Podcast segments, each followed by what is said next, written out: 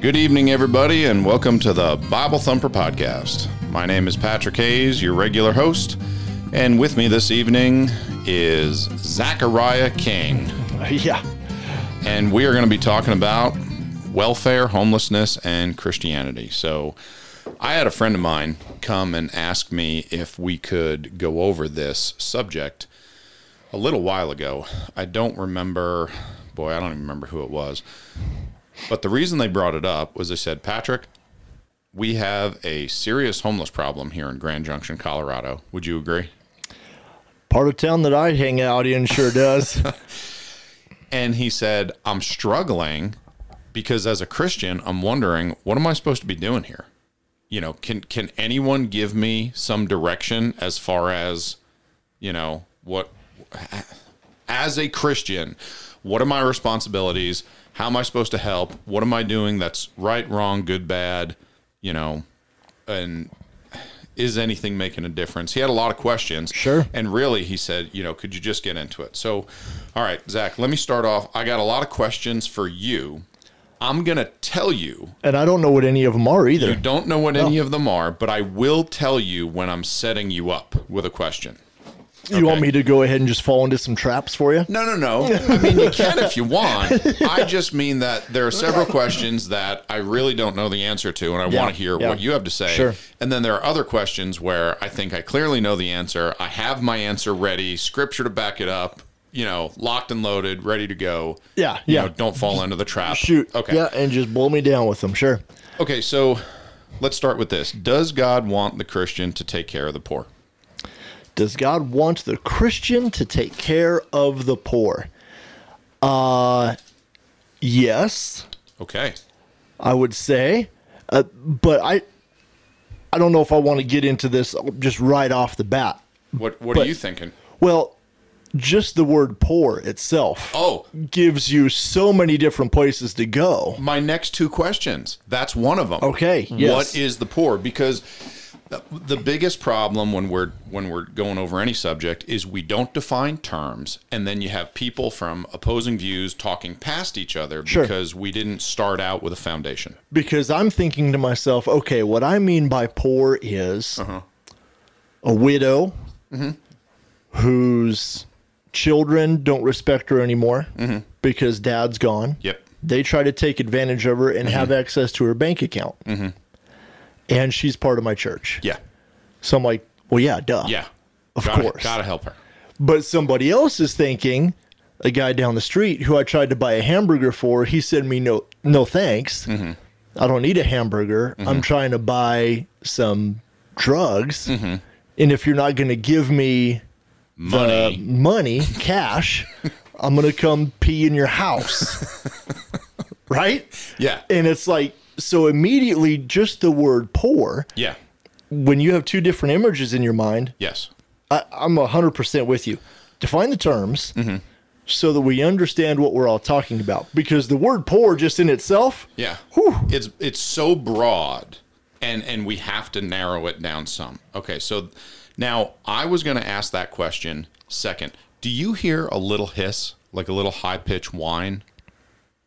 Okay, then it's probably it's probably just my headphones. I just wanted to make sure you weren't hearing it too, so it's Yeah. not being recorded. Okay, so I, I don't. that's fine. We're probably fine. So, the first question I wanted to go over is, or I should say, the first term I wanted to define is take care of. Right? Oh, Because we said, does God want the Christian to take care of the poor? So, the poor, I think, is the bulk of our conversation today. I think that's where we're going to get into yeah, most but, but let's start at the start. So I wanted to kind of define a what I think is a shorter part, and that is take care of. So if we're going to have this discussion, we need a a goal we're trying to reach. Okay, so what is that goal? When we say take care of, Yeah. So what are we saying? we do the work in Kenya. Mm-hmm. We've got the girls in the house. Had an awesome golf tournament yesterday, by the way. Thanks, so man. okay, so start off back one or two steps because Yes. some people don't know what you're talking about, Yeah. even though I do. So she has a name. Blythe was on the podcast month couple ago, months ago, two months ago, yeah. something like that. Yep, she has a name's the name of the charity. Yep. She has a name dot info. Uh, so mostly orphaned, Mm-hmm. but not entirely, but always poor Always poor. Teenage girls Mm-hmm. in Kenya. So what do we provide for them? Housing, food, school, insurance, clothing. It's it's like the Maslow's hierarchy of needs Mm-hmm. thing, like shelter, food, warmth, covering. Now, you now one thing I want to throw in there though is we're we're into a little bit of a specific Yes. group, Yes. which is minors. Yes. Okay, totally different than adults. Or if you have a widow who already owns a house. Sure. So, what I would start with though is I would say take care of, at least to, to some degree, Mm-hmm. the the people that we know the Bible commands us to take care of. Uh-huh. Widows, orphans. No, no, no. We're not dealing with people. no, no, we're not dealing with any people yet. What is taken care of? That's it. Not So- the people. Needs. Okay. I, I would Give me your list. I would start there. top three, top five, whatever. Food, Okay. right? Nobody dies of hunger. Food. Okay. Yep. Shelter. Nobody dies of exposure. Okay. I'm with you. I, I think really, really quickly, Uh-huh. you move from there to like training, Mm-hmm. teaching, Uh-huh. um, educating, um, training how to work a job, Uh-huh. like something in that level. So, to again, just being as broad as you can, Sure. Because there's lots of like I could take care of my kids a different way. I take care of orphans in the or orphans, which is a different way. I take care of the widows in the church. Mm-hmm. But I would start with where are you going to sleep? What are you going to eat? And and what I had written down is no one dies of hunger, no one dies of exposure. And what I'm now now bear with me because we're going to add to this, but I'm going to start with that's it. That's what has to be when we're talking about does God want the Christian to take care of the poor? When we say take care of, we have to have a starting point, and that's got to be it. Okay, we're preserving life because the concern for me, and keep in mind, we're talking about in America, is that the goal cannot be the median or average income in your area and providing the poor with that. Right? Because all of a sudden, that is going to be unsustainable for a community, a church, a government. I mean, there's no way that we're going to be able to do that. And this is an idea that I don't think is very palatable, but I think it's a good starting point.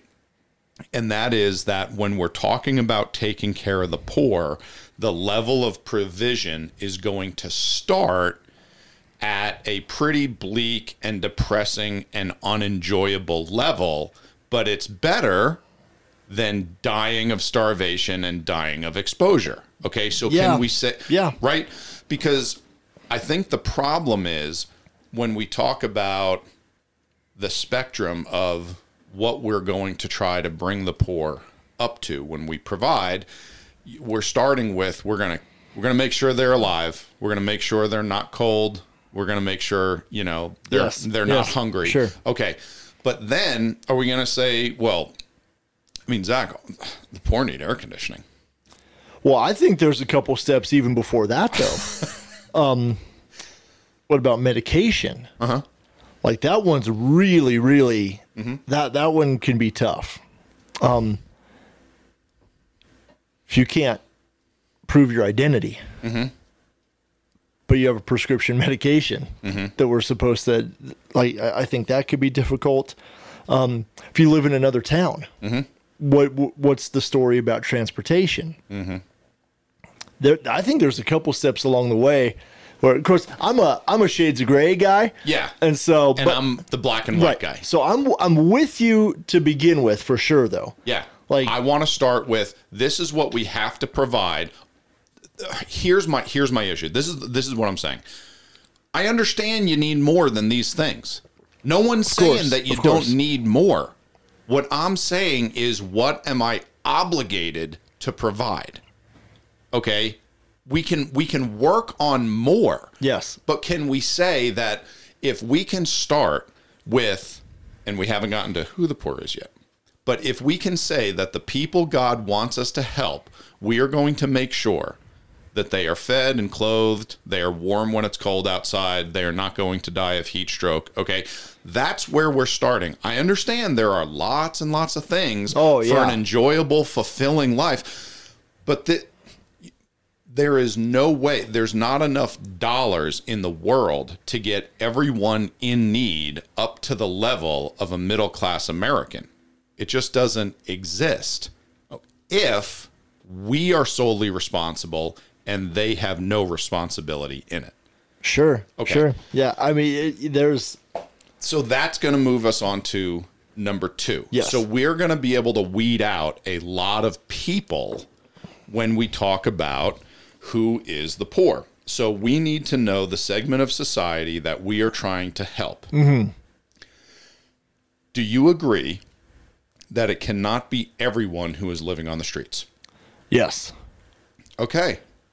And, Now- and I, I'll give you I'll give you the first cut. Give me it. because because I give you I'll give everybody the easy ones. You're the wacko who will start. Yeah, I'll do- start, knocking off more groups. Sla- yeah. what, it, it, it- what is the uh, is it Ron Swanson Uh, slash and burn? Mm-hmm. Yeah. That- yeah, he's gutting the government. Yeah.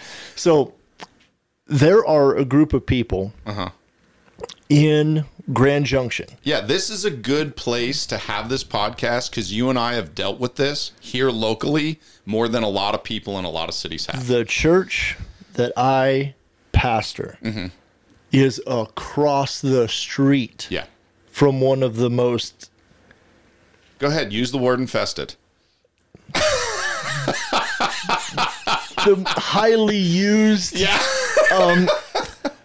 It, it, it's a public park It is a public park. that people use Mm-hmm. as their shelter. It's home base. Yeah. I know bunches of guys. Yep. There is a certain population of the people who, that, I mean, they don't have residence there, but they, they stay there. They'll, they'll spend a night there. They'll Mm-hmm. Yep. do whatever there. Who will just tell you, I'm not going to a homeless shelter. Mm-hmm. I'm not going to Catholic outreach for food. Uh, I'm not going to somebody's house. I'm staying out here and I'm looking for money to do drugs with. Yeah. And that's it, bottom line. Yeah. If you can't give it to, I don't want your McDonald's burger. Yeah. Now, that's a certain amount of people. I don't have any percentages. Yeah, and, and then there's other people from there. Yeah, Sure, sure. But we can agree. Okay, so let me let me piggyback on that. Mm-hmm. Okay, so um, you know that I'm a recovering drug addict. Mm-hmm. Okay, I've gone through Narcotics Anonymous. Yes. I've gone to rehab. I I sponsor guys. I have a sponsor. I have worked in a drug rehab. yes. I have worked in the St. Mary's emergency room and pumped on the chest of these guys to start their heart. I have administered Narcan to bring them out of an opioid um, uh, coma when they stopped breathing and saved their lives. I've dealt Yes. with drug addiction. Does the drug addict count when we say the poor? I say no way. That's really interesting coming from a guy who's like been there, done that. Yes. Because I haven't. So let me tell you why, and then you can tell Yeah, me yeah. if you think so or not. This is the, this is the reason why. When we support a drug addict in any way that allows them to continue in their addiction, that is called enabling. So one of the things that I do personally, Mm-hmm. I don't give anybody cash. Sure. I will go down to McDonald's or Arby's or whatever, and I bring people food all the time. Sure. But I don't give out any cash anymore. Now, I'll tell you this. I don't even do that. And and there's a reason why, and I'll I'll get Sure. to it. Okay. So um, enabling is anything that you do that protects the addict from the consequences of their addiction. So, what we're doing when we enable someone is we are helping them to remain in their addiction and delay the decision to get help for their problem. And this is coming from a guy that's talked to husbands of addicts, wives of addicts, moms and dads of addicts, you know, boyfriends and girlfriends of addicts. And they really struggle with the whole idea of oh well you know my son's gonna get kicked out of his house he's or you know they're gonna lose their apartment or oh they you know they don't have any food or all these things and i always say that's awesome they're really getting close to needing to change their life and they look at you like you're a monster and it's like Yeah, no sure. i've been doing this for almost 25 years Okay, I've buried lots of friends who were in addiction and could not get over it. Yeah. And guess what? I'm going to bury a lot more. That's addiction. It's ugly and nobody wants to think of it that way. But uh, addicts are either going to get the help they need and get over it or they're going to die in their addiction. And I hate to say it, lots of them die in their addiction. Oh yes, yeah, for Okay. sure. So anything that I do to provide any level of help or comfort which prolongs the addict from having to deal with their addiction and get help, I believe is enabling. Now that's again, I'm the black and white guy. I take a real hard line. Yeah, yeah, yeah. But for me, okay, so when I was a drug addict, Zach, do you know that there was not one single day for years and years that I did not use illegal drugs? No, Not one no. day. Oh yeah, year? How many years? I don't know. Uh, A few. under three, but more than two. Yeah. Okay. Not one. Not one day. day. So if I'm able to raise the money I need to support my addiction every single day, and you know what, Zach? I don't think I went a single day without cigarettes either. Probably not. Yeah. So Well, and it's not real cheap, from what I understand. no, but they have the means to feed themselves. But if it comes down to skipping a meal and getting the drugs for the day, or not having the drugs for a day and, and getting a meal that I need, every single drug addict is going to go for the drugs. None of us are going to go for the meal. My point is simply this they don't need any help. The, the whole lifestyle is lie, cheat, and steal, scheme, connive, con, but we have a million ways to raise the money that we need to get the fix that we need. Now you you always you were never homeless. I mean, you had No. yeah, No, I mean, couch surfing or something, or You know, there were periods of time just where it was kind of like that, where it was like, you know, but no, never. Because do you know the last thing every addict loses? So when you start doing drugs, you're going to lose a variety of things. You might lose your driver's license, right? You get a DUI. You might lose your girlfriend or your wife or your kids or a whole bunch of mm-hmm. things. Do you know the very last thing every single drug addict loses? No. Their job. That's the last thing. The last because they need the money. you need the money. And if you want to make your addiction really difficult, you lose your job. Mm. So you will figure out a way to keep that job or get another one because all of a sudden at the end of the day, you know, you got to come up with a lot of money and there is an easy way to do it and and that was, you know, your nine your hmm. 9 to 5. Yeah. So you move from a level of functional alcoholic and addict to a level of unfunctional. And whenever you become an unfunctional, you know, drug addict or alcoholic, the job's going to go and you're not going to be able to pick up another one. Sure. And at that point, you're faced with a reality. I either need to get help or I am going to start living on the streets. Mm-hmm. And some people, it's so strong that they're willing to give the streets a go. Yeah. Yeah. Oh yeah. No, that doesn't surprise me. That I know. So that's why I say no, the, the drug addict does not count because the goal is for them to get so sick and tired that the pain of addiction outweighs the fear and pain of recovery. Mm-hmm. Because it's scary to think you're going to give up drugs and it's going to be a lot of work, but we need the pain to get so bad hmm. that they say, you know what? I'll try. I will do anything to get over this. And when they get to that point, they're in a good place. And then we shift gears and we want to help, sure. but sure. not until that point. And that's what a lot of people that have not been through addiction struggle with. They think the point is mild discomfort, is when we need to start helping them. and it's like, no, no, no, no, no, no. It's, you know, it's a ways down the road. Wow. That is interesting. Yeah, so that's the, that's the idea. It's not going to be a popular one. I don't expect I'm going to convince a lot of people, you know, of that. But what I am saying is anytime you pull up to a stop sign or a traffic light and there's a guy with a cardboard sign and you give them money, you are enabling them. That's what I'm saying. We we had a guy um, worked in the um, homeless teen Helping the helping homeless, homeless teams, teens in the community. in the valley. uh-huh, right. Yeah. And um, one of the things that he's told us about about helping people at the church is that if you help them, they don't change. Yes. So, I mean, obviously, the change for you was you you met a guy named Jesus, and Um, then that was after I met Jesus in AA recovery. or- yes. Oh, in recovery. So I was an atheist heading into recovery. wow, really? I yeah, absolutely, hundred percent. wow. I was challenged to pray in my very first Narcotics Anonymous meeting. Okay, I was I was in the meeting and it was a small meeting. There was maybe like six or eight of us, and I was kind of you know complaining about a couple things. I was like, man, I'm really stressed out. You know, I got this DUI hanging over my head, and I got you know all this stuff. And a couple of the guys. And you were like early twenties, no, I was 17. seventeen. Oh yeah, yeah, it was a wreck. Yeah, we'll get into it. Your poor mom. what's that? Your poor mom. Oh yeah. You should ask her about it. Sometime. will, Yeah, I will, Talk to her about it. Say, tell tell me about when Patrick was doing drugs and drinking. What what? I mean, I probably knocked years off her life.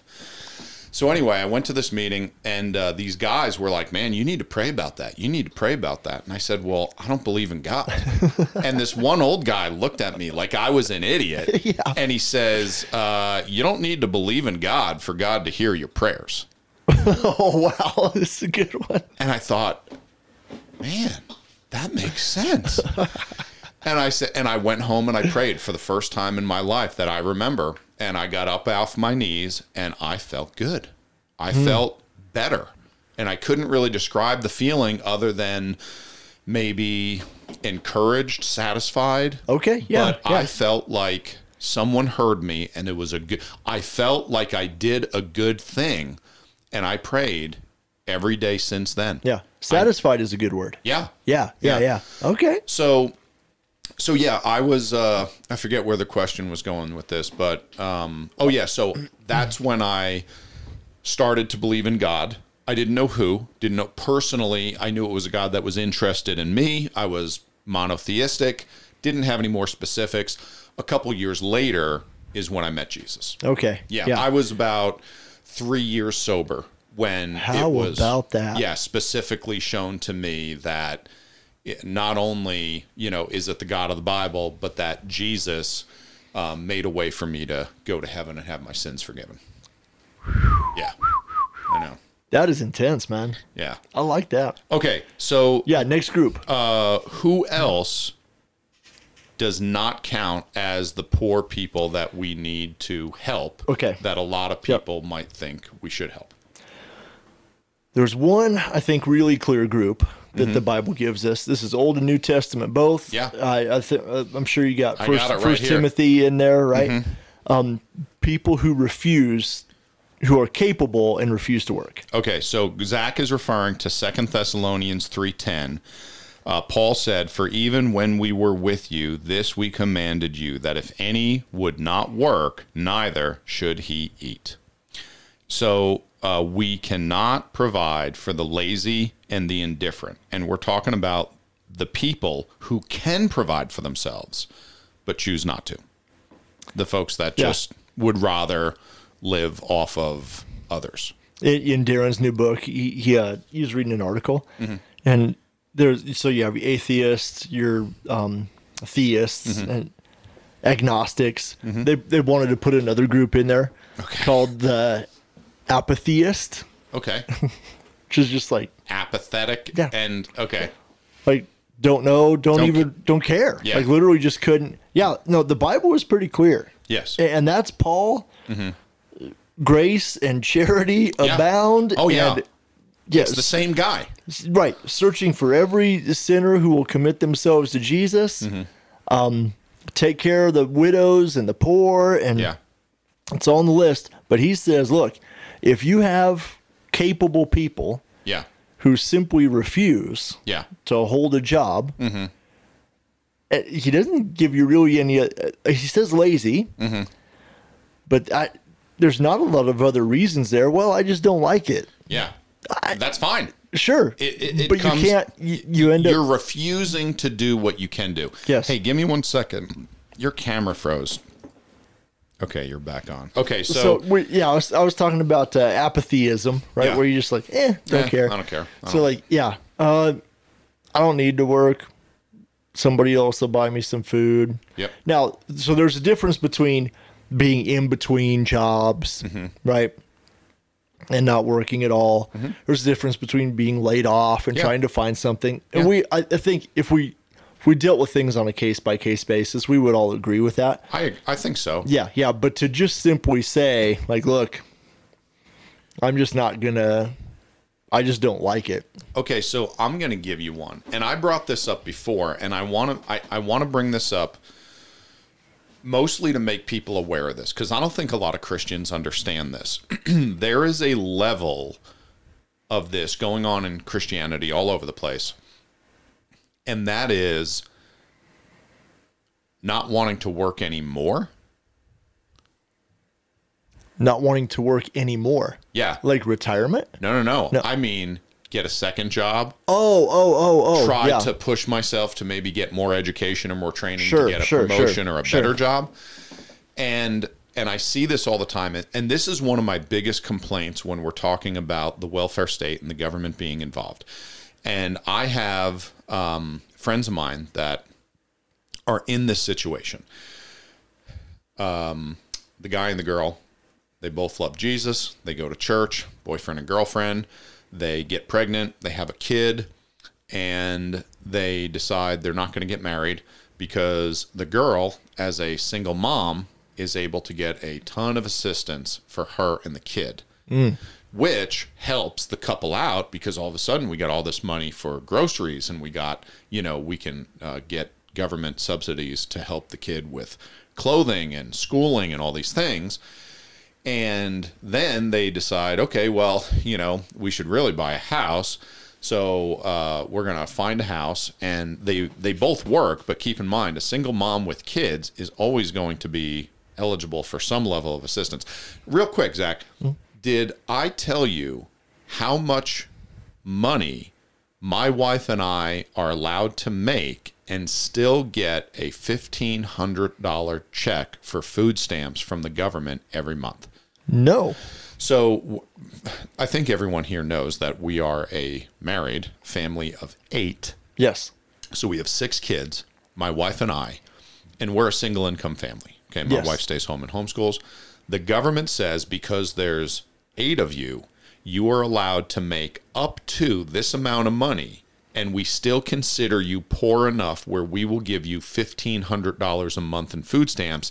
Guess what that number is? Guess how much money we can make and claim on our taxes before they cut off our $1,500 in food stamps. Fifteen hundred dollars of food stamps month. per month. per month. Now, really quickly, I am not on food stamps. I understand. Okay, I want to make sure. sure Yeah, everyone no, I- I was understands with you that. on that. Yeah, we but- can get this. We do not get it. Okay, and don't get me wrong. I don't care what family you are. Fifteen hundred dollars in groceries would be wonderful. Oh yeah. Okay. Oh boy, guess you how, kidding? Guess how much Okay, money the government family of says? eight. Yep, we can make, and we're Per- still per month. considered poor enough. No, for the year. For the year. because you're doing Okay. it by taxes. Okay, sure. So for the year to be considered poor enough to where I can still get the food stamps. Well, obviously, I'm going to be astonished. But let's let's pick a number. Yeah. How about a family of eight? Let's say sixty thousand dollars. Ninety thousand dollars. Ninety thousand dollars. Ninety thousand dollars. You want to know why America is bankrupt? Because people making ninety thousand dollars a year can still get eighteen thousand dollars in food stamps. I was going to say eighteen thousand dollars is like that. That's what I get paid for my part-time job. It's You're right. I'm like, wait a minute, I could double that value. Yeah. yeah, sure. It is insane. So the young couple who is boyfriend and girlfriend, they are not married. Um, they know God says you're supposed to get married. I, as a pastor, have talked to them and said, "Why aren't you guys married?" Yep. And they said because we would lose our government assistance. So the wife applies for a loan. Uh, by this time, they have several kids. Um, so it's the quote single mom. Well, but he's living in the house. It's just his. Of course he's living in the house. yeah, house. his address is His address is at his mom and dad's Okay, house. yeah. All it has to be is on his license. Sure. And then he gets his mail there. Yep.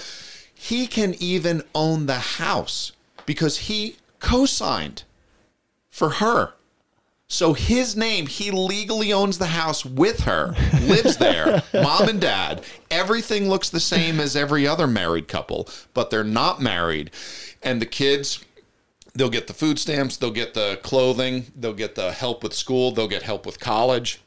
They get help with everything. And the government being involved. And keep in mind, I mean, millions of people across America know these tricks and are taking advantage of the system. And Sure. it is encouraging Christians to not obey God. Do you know how hard it is to get Christians to obey God without the government telling them we'll give you money to disobey God? Do you I got an that? idea, You yeah, have an I idea. I got an idea, You- yeah. You try very hard to teach your Christians in your church to obey God, and it's not an easy job. No, it's not an easy job, and my guys are great too. Yeah. I mean, they're awesome, and it, and it, and it's still though. Um, no, that's that's pretty astonishing. Mm-hmm. Fifteen hundred dollars, That's for us. Now, Sure, sure, you know, sure. a You- family of four right? Because you adjust it on all the yeah. numbers, sure, but still, It's still a lot of money, and you and here's the point: if you're making ninety thousand dollars a year with a family of eight, can we agree that you are in the top five percent of earners in the world? probably, yeah. Oh, almost assuredly. Probably in the top 2%. I've done the math before. I didn't do it recently. Even in America, I mean, it's unbelievable. You $90,000. You that, that, how many people do you know that have a job where they where one one person pulls in $90,000? Not a lot. That's a Not phenomenal job. Yeah, it's a good job, especially around here. So anyway, um so who is the poor? Okay, so let me give you my idea and then you jump Yeah, in and yeah, you yeah. tell me what you think. So here's my idea. When the Bible is talking about helping the poor, someone who needs assistance in order to be able to take care of themselves, someone who can provide some of their own needs but is incapable of providing for all of them. for all of them. Okay, so that one that is really interesting because I know there's one group of people that I really want to talk about at least for a little bit. We can wait, I think, because you got more notes there. I'm Uh-huh. Yeah. with you so far, though. So the idea, and and we're going to get into what the Bible says as, as far as you know the the two specific groups that it brings up in several places in the New Testament. But the idea of the poor is um, we are supposed to help someone to be able to help themselves. That's that's the goal. The goal of public assistance is to get everybody off of it, not continue to get more people on it. So when someone falls down and they get hurt and they have a need, we're there to help them and then hopefully they can get back on it. Unemployment until you get your next job. You got it. That kind of thing. And in the same way, um, there are some people that maybe, um, and we've talked about widows, okay, where the sole breadwinner maybe dies, and now all of a sudden they're able to provide some, but they're not. They are struggling, and that's who we're there to provide for. We are not there to enable people who want to live in their own addiction. We're not there to to uh, enable the lazy to continue to do so. We are there to help some people who will always need help and other people who hopefully will need a small amount of help for a small amount of time or maybe total help for a small amount of time. But the goal is not to keep adding people, keep throwing people into the cart that we pull up the hill indefinitely. Now, I want to make this quick point just to move it on down the road. This does not include the permanently disabled people with physical or mental handicaps who are incapable of providing for themselves. This group is separate and needs to be dealt with differently, and we can address that later. Yeah, yeah, because those are the guys I'm thinking of. Yeah, and we're going to get there, Yeah. and please make sure that we circle back around to that. Excellent. So, what do you think of that as far as pe- the poor? Uh, the the point that I am going to have to think about a little bit is that the idea of public assistance is to get people off of it. The, That's the goal that's is obviously the case. Yeah, is hopefully they don't need it forever. Because if we only use public assistance for the people that have an accident, have a catastrophe, they need the help, they're on it for a while, and then they get back on their feet and they're off of it, that's the perfect use of it. But with that being said, you and I both know there are uh, widows, and we'll use widows because it's a biblically mandated Yes, yes. person to take care of. And even then, there are qualifications. Mm-hmm. It doesn't just say every widow. Okay, if the widow is, you know, 25 years old and healthy, Sure, it's like, sure. well, You've you got know, some other chances. yeah, you ha- you can get married still. Sure, you're you're sure, capable of working. Okay, but for the widow that is you know older and is not able to you know get back to work and she's already put in her time she's had kids maybe grandkids and it's like th- this lady is not going to be able to work a nine to five job anymore Right. so, but the goal is when we're helping the poor is to make sure they have the basic provisions and make sure anyone that falls down and needs the help can get lifted back up. And then there are going to be some people that are going to need it, you know, All the time. Yep, indefinitely sure. to some degree. And then the last group that we talked about, which is the physically and mentally handicapped who need total care all the time. Um, I think everyone agrees that it is our job as a society to take care of those people and to take care of them totally. No, I don't think anyone would disagree. Actually, it's not true. You go to a lot of countries, other countries. Oh, hey, yeah. You, that is for sure. So, one thing that we're going to get into when we get into, and this is actually a good segue for the problem with relying on the government for these things, is that in some countries, they literally exterminate these people. I would not doubt it at all. Yeah. Um, I can bring you to the articles. yeah, I mean, it's Yeah. it's not widely publicized in those countries. Sure. But there are lots of countries where they're like, well, I know how to take care of the, you know, homeless and yeah, I've got- poverty-stricken I- I could- populations I in our inner you- cities. Yeah, I could tell you some Kenyan stories, Yeah. but yeah, that's maybe for another day. Yeah, so give, give me a little bit about the government here, Okay, man, so- because this is your this is your world, Yeah. man. So this is this is Patrick's big problem. Yeah, My big problem is that when the when the Christian has a job to do and we turn that over to the government, it's gonna be a mess. It's not being done the way God wants. And the Christian that can be doing the helping is missing out on a blessing and learning things that God wants us to learn. And then not doing it God's way is always going to be suboptimal. It's not going to work out nearly as well as if we did it God's way. Okay, so number one, well, let me go through. I got a list. If when I stick to my notes, I find it goes smoother. yeah, yeah. You know, read, it really read the, does. read the list, and then go. I'll jump in. Number one, the government. They are currently failing everywhere. That's it. That's number one. What do you think? Uh, oh, you want me to jump in after? I mean, yeah, that- after each one. Do you see? Can you make a case otherwise? Well, I, the only reason I can't Mm-hmm. is probably because I just don't. This is where I become an apath, not an apatheist, an apagovernmentalist. Mm-hmm. Uh-huh. I, I literally just don't even care enough to Yeah. check and see. to look into. Okay, so let me ask you this. In our valley, is the government cleaning up the homeless population? Are they being taken care of? I mean, I know that. do, do the police officers count? I mean, like there's, put, there's people who are doing work. Yeah. But like when I have a guy that I'm talking to, Mm-hmm. I send them to Catholic Outreach. It's downtown. Yep. They get lunch. Mm-hmm. If you're sober, they can get you a place to stay. Mm-hmm. And, and that's, I mean, that that's all run under the Catholic Church. Sure. So I don't send people other places. Yeah. Do you know of do you know of a phone number or a location where the government is in charge where you can send people and they're just going to get the help they need? That's my question for you. Does, is Homeward Bound? Do you know if Homeward Bound is that that's private, private run? Or, I would have to look into it. Yeah, I I don't know. Um, even then, Homeward Bound, what are the problems with Homeward Bound? Number one, it's always full. Yes. Okay, so you know, if we're looking to help the people, we have to help the number of people in the population. Yeah. Not just say, well, we put up one building and there's 20 beds there and that there, there's two phone numbers I call, Mm-hmm. right? And and this this is just Zach in one little place in one little downtown area, Yep. right? There's two phone numbers I call. I call Catholic Outreach. Yep.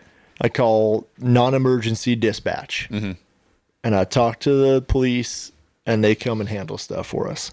Yep. If we like, say, have a break-in, And and what in Zach means when he says handle stuff is he means they take them out to the alley and they beat the sense out of them. oh, is that to, yeah? get 'em- to get them off the church property. Um, we i have called I, I have called police in the wintertime sure. and said here's what i got Mm-hmm. he's in the carport this guy is not going to make it Sure. unless somebody comes and picks him up He's going to freeze in the next die. hour Yeah. i call the police Yeah. so that's as far as the question goes Mm-hmm. that that's what i can tell you you this you don't is, have glowing reviews of the government which is what I find everywhere. Um, it's not I you. think it's I not you to- personally. yeah interact as little as possible M- my point was, you didn't say, "Oh, Patrick, you don't know about this magical phone number that we call and bada bing." Three months later, these guys are off the street and they're employed and they're healthy and they got all their shots and you know they're off to the races. There's nothing even close to that. Okay, so that's my number one. Okay, number two. You ready for this? Problems with relying on the government. Problem number two only a prosperous and compassionate government has a chance at success. Zach, is our government prosperous? I would have to. Well, I I suppose it depends on your definition. I know that they got an awful lot of money that shows up, but I know they also owe an awful lot more. Yes. So our government is a debtor nation. Oh, we yeah. we Gigantically money and famously. You got it. Okay, so we don't have the funds to help with this. Okay, what about compassionate? Is our government compassionate? They'd like to tell you they are. They will tell Right. you they are at least every November. So so here's the weird thing about compassion, right? Because this goes back to the thing from before. If it's better, if it's easier for a person to stay on assistance Yeah. when they don't need it anymore, Is that compassion? is that compassion or not? Okay, so do you know why are you do you like um national parks? I mean, when you when you get a chance, would you like to go to a national park? And, I, you know, I'd love to do Yellowstone. yeah, I've never been to Yellowstone. Yeah, I've I've, been to it's awesome. Yosemite. Okay, and, and that yep. one's breathtaking. Yeah. if I'm going to go to another state and I have a chance to visit a national park, they're usually kind of one of those things on the list where they're nice attractions. Most Yeah. people like going to them. Have you ever been to one that has a significant wildlife population? Bears or deer or elk or, you know. in Yellowstone, Uh, you'll not really it. not. Yeah, Yellowstone I'd You know, love to do. Yosemite, it's the same. Bears out the wazoo. yeah. Have you ever seen a sign that says, don't feed the bears? Yes. What is the theory behind that sign, Zach? Well, if you feed the bears, they keep on showing up and then they start eating your kids. you know, like is that a, So if you or feed, they'll stop eating Okay, on so- their own. Like they won't hunt. so they th- won't. so you're saying they'll become dependent on the free food that's provided to them That's what I'm told. by the tourists. That's what I'm told. Okay, so that's the idea in every state and national park everywhere is if you just hand it over. And what was it that your friend said? But as long as you continue to give them things for free, Mm-hmm. they won't change. Yeah, there's no need to. What's the incentive? Right? Mm-hmm.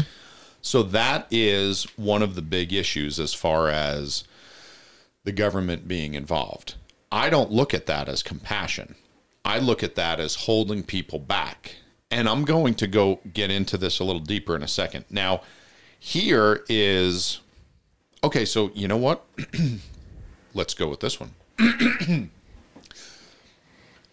Zach, when a group of people tries to help the poor,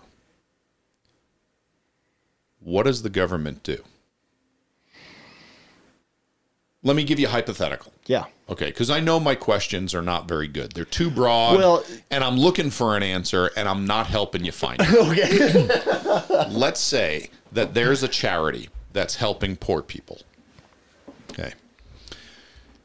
And they decide they want to put on some type of function to raise money to help these poor people. And in this case, they decide to have a raffle. like a golf tournament, maybe. Sure. With a raffle. with a it. raffle, and they're going to sell tickets to raise Sure. money. Sure. What's the government's response to that? So it's actually illegal to do that. Uh-huh. So what you need to do is go through a certain process Uh-huh. with your state government, With your state government, pay them a few shekels. you got to pay them some money Uh-huh. to be allowed to do what they said is illegal without their permission, yes. which is raising money for poor people. Yes. So the government, when you're trying to, when a private organization is trying to raise money to help poor people, the government, is it fair to say the government says, we need a cut? It's a small one. It was for us at least, but yeah, I mean, it, you can't do it unless we tell you you can do it. And there's always a fee. And then there's a there's a certain There are parameters. there's parameters. Yeah. Oh, sure. Zach, not even the mob has the stones to look you in the eye and say that when you're trying to raise money for Government the poor. is very brave. yeah. It's Yes. unbelievable. That that we could agree on. they want their cut. Zach, have you ever heard of uh, bake sales getting shut down? Uh, I haven't heard of a bake sale. Okay, so I have heard of le- like Lemonade kids stands? doing lemonade stands. Yes. sure. And who shuts them down? Well, I, I think that one was local government, but Sure. because of some ordinance somewhere or another. So uh, the umbrella term we could use is the state, sure. okay, which represents the government on the federal, state, county, local county, levels. Yep. uh, bake sales being shut down because the food was not made in a stainless steel county appro- health department approved kitchen Sure. right even though every old lady's house i've been to my entire life gives me a brownie and i eat it i dare If the it if the same grandmas would have made the same guy's lunch, they'd have eaten it. it. Yes. Yeah, yeah. While they were while they were shutting down the bake it, sale. yeah, okay? of course. But of we course. can't sell those brownies because they weren't done the way that we say, and we have to inspect it, and you got to pay a fee. So my problem is that the government gets in the way. They make it difficult. Um, they charge you money, and they make the process difficult when the individual tries to help somebody else. Now, question number three problems with relying on the government. Did Jesus ever say that the government needs to be involved? in anything or just in charitable work? uh not that I recall. Do you know why? So I could I could think of a couple of things. One would be that uh, obviously the structure, the governing structure that God set up and gave to Israel is substantially different than everything else that's ever been set up everywhere. Yeah, yeah. So I'm there, so there's that. But I Um, mean, did Jesus ever implore the Roman government to help with the poor that he was talking about? On the Sermon on the Mount, did he was there a provision for the government to get involved? Nope. Okay. The Now reason he'll pay taxes, Yeah. right? Like he does. Sure, sure. Absolutely. And okay. right, But as far as the government, did Jesus call the Roman government to help the poor that he was talking about on the Sermon on the Mount? he did not. He did not. Okay. And the reason why is that governments are not individually responsible, individuals are. So if you think about it, is the cur- is the current government in Venezuela or North Korea or China going to be compassionate and support? What are you laughing at, Zach? This is a serious question. No, I understand. I just it's an interesting group of uh, of countries there. Is the government in Venezuela, North Korea, or China going to be compassionate or supportive of the poor? I'm gonna go with This is just a gut answer. Yeah, I, yeah. I know you haven't done any polling. Anything oh yeah, yeah, no, I understand. I understand. It's hard to it's hard to see. The North Korea is the one of those that I know the most about. Mm-hmm. It, it's hard to envision North Korea's government being compassionate Mm-hmm. about the guy's not compassionate to his own brothers. Oh yeah. Uh, yeah, So I feel like you're leaning towards no. yeah. Okay. So there are many countries. Unless there's a, a benefit somehow. Sure. But that then it wouldn't be compassion. Right? Compassion is without thought of return. Sure. Yeah, yeah. You're playing some kind of game. So there are many countries where the governments will either turn a blind eye to or be directly involved with uh, some form of social cleansing, which is literally the extermination of one type of group or another. And in many cases, it is the poor, the elderly, different things like this, because it's a drain Sure. on the society. That is my big concern every anytime the government gets involved because they're going to look at the balance sheet and they're going to say, well, if this group and that group wasn't being supported by us, it'd be a lot easier, you know, for us to So what can we do about that? You got it. Yeah, sure. Now, these might be considered extreme examples by some, but my point is simply this. Some folks are relying on the United States government to help the poor simply because of the state we are in.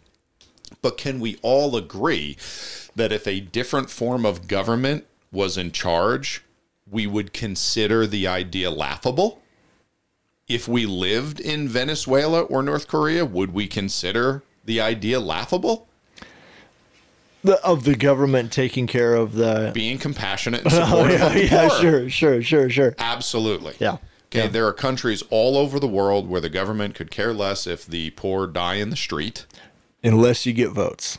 Sure. Yeah, yeah. Until Yeah, but if there's no October, votes to be, if there's yeah. no votes to be had. What's the point?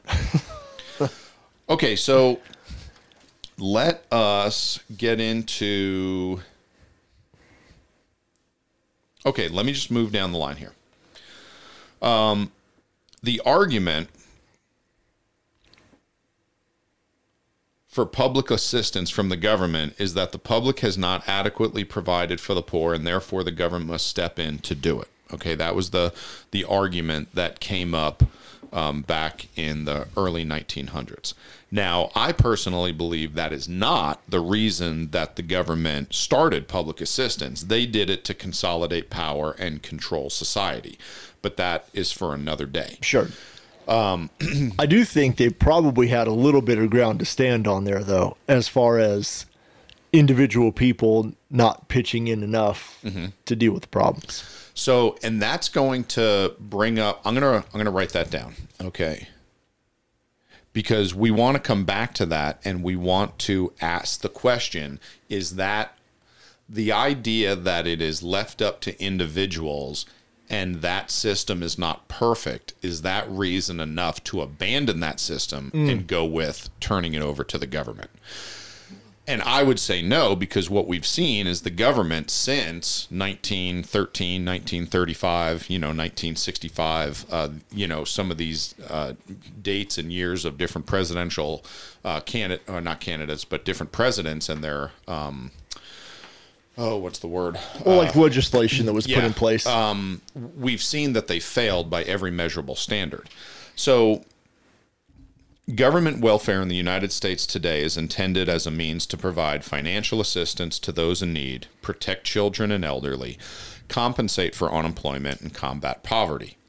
Welfare programs, first instituted by FDR in 1935 and then later expanded by LBJ in 1965 have done nothing more than enslave millions of Americans to financial bondage, perpetuate generational poverty, promote entitlement, expectation, and lack of accountability, and essentially destroy the nuclear family unit. Now, I know that's strong language, okay, but I do stand by it. Sounds like Patrick Hayes wrote it. Yeah. so, is the government succeeding at taking care of the poor? I would say not by a long shot. Since the government has taken over public assistance, it has failed by every measurable standard. Additionally, fraud is rampant. Why is fraud rampant? People like money.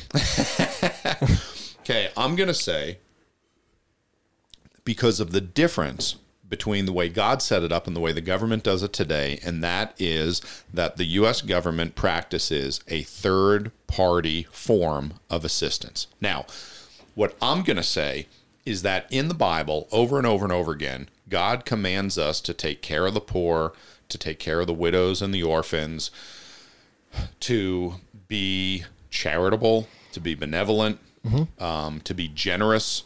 All of these things are clearly taught in the Bible. Neither of us would argue that. Okay. Correct. Now, the difference is that Jesus did not go around with threat of imprisonment, taking people's money and then doling it out to other people for his benefit. Sure. That's exactly what the government does. It's very there's a difference between taxes and charity. And a massive difference. Okay, so let me give you the idea.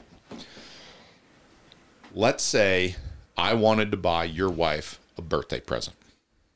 Okay? Okay. Yeah. So I could go to Jessica and I could say, "Hey, your birthday's coming up. What do you want?" Joanna and I wanted to get you Right. something. Okay, Ice cream. Yeah. Okay. Whatever she says. Okay. Yeah. Great. We're gonna go get it. Here you go. Uh-huh. Jessica gets just what she wants. She's happy. Right. Okay. Number two, I ask you what I should get her. Right. Sure. Is that going to be as accurate? Is it going to be as helpful to Jessica? Is it going to satisfy her need or want as well as if I just asked her?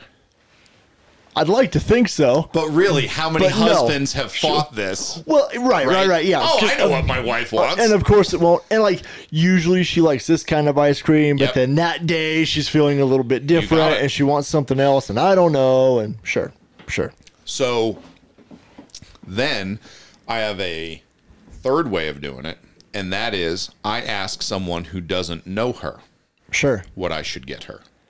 And they've got a list that says, "Okay, this is the birthday present list You got and it. this is Women what's of been this age Yep. and this demographic, typically like and, this. and yep, and so they send her the perfume yep. and just goes, "I'm allergic to this." Yeah. And, and throws it out. And it's Hopeless. totally okay. right.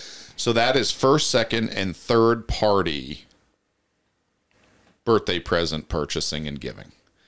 Now, in the same way, when we're talking about charity, you see a need and you fulfill that need. Whether it's through money or whether it's through a service, you know someone that needs it and you fulfill that need. You Yep. ha- you just accomplished what Jesus was talking about. Yes. Then you have second party fulfillment, which is I'm going to give to my church, to a charity, to another individual to fill a need. Mm-hmm. And then you have third party. The government takes my money and says they have fulfilled the need. and says so carefully worded. the government takes my money and says they've fulfilled the need. Yeah. Okay. The yeah. problem is with the third one is that number one, there's a bureaucracy that takes a large percentage of the money that we and a lot of time. You got it. Oh yeah, it's slow and it's big. Um, there's no accountability from me or anyone else who had their money taken. We don't know if our money was used correctly by the government. And I don't. I don't get a line item. You know, No. the year after that's like, all right, Zach, here's your taxes, you and here's what we did with them. Um, and a lot of charities will do those things because they want to promote transparency because they know that those that give to their charity appreciate that and feel like their money was used wisely. Yes. So that's why we show them what it did. This is the name of the person, and here's a picture. And look at that. They have their books for their next year's whatever. Yep. Okay. Yep. Absolutely. Uh, furthermore, we don't know who received the money when the government gets it, or if anyone who needed it actually received it. I got an address. Yeah. Oh, I 1600 Pennsylvania yeah. Avenue. Yeah. Yeah. Yeah. Sure. Sure. So that is the problem when you're dealing with what Jesus said, which is charity, you do it yourself or you give it to the charity or church mm-hmm. Mm-hmm. versus third party, which is what the government does. The government collects money from all over the country. The government doesn't know any individuals or what they're going through or, or what they need. And then oftentimes it is late, it is insufficient, it is ineffective. There's all the all of these problems with it as opposed to first party. Okay, if the government is going to put any effort into helping the poor, they should, this is my beliefs, number one, stay out of the way of people and groups who are working to solve the problem. Lose the regulations, stop charging us when we try to help others. Yeah, sure. Number two, incentivize people and groups who are working to solve the problem. They can do that through massive tax breaks. Okay? If we're not being generous enough, give us a even more massive tax break. Make it so financially beneficial to us that we would be insane not to be helping people. Yeah, But- to but give you- your money to people who needed it. but you know the problem that you run into is they only recognize certain amounts of given giving given to certain types of groups and none of it is first party I ran into that a little bit. Um, because of how should I say this? Because of some of the way that my life was structured for a little while there, a very large percentage of my income, too large apparently, yeah for the government to feel comfortable was was yeah ended up going into places that between tithing and Christian Challenge Mm-hmm. Yeah. and Kenya Yeah. and you, you buy a couple plane tickets Yep. you you get it was a large percentage there Mm-hmm. and for a little while it was too large well, I, I got a I got a letter that was like, you do realize that Mm-hmm. when we're looking over your numbers, you've given away too much money. yeah And I was like, no, Mm-hmm. I did not realize that. sure i didn't know that could be a problem did- I didn't know because that i'm was- not a moron Yeah, but you have to. I I know people that have to be careful about that. do you know that every year i don't claim my charitable giving Once you go over a certain percentage, what you find out is when you're dealing with your taxes, that is one of, say, the top three red flags that can cause you massive headaches. Okay, my next door neighbors, right there, yes, friends of ours, yes, have been dealing with attorneys and the IRS for two years now. Guess what they're trying to prove to the IRS? They're trying to prove to the IRS that they have children. hey, Yeah.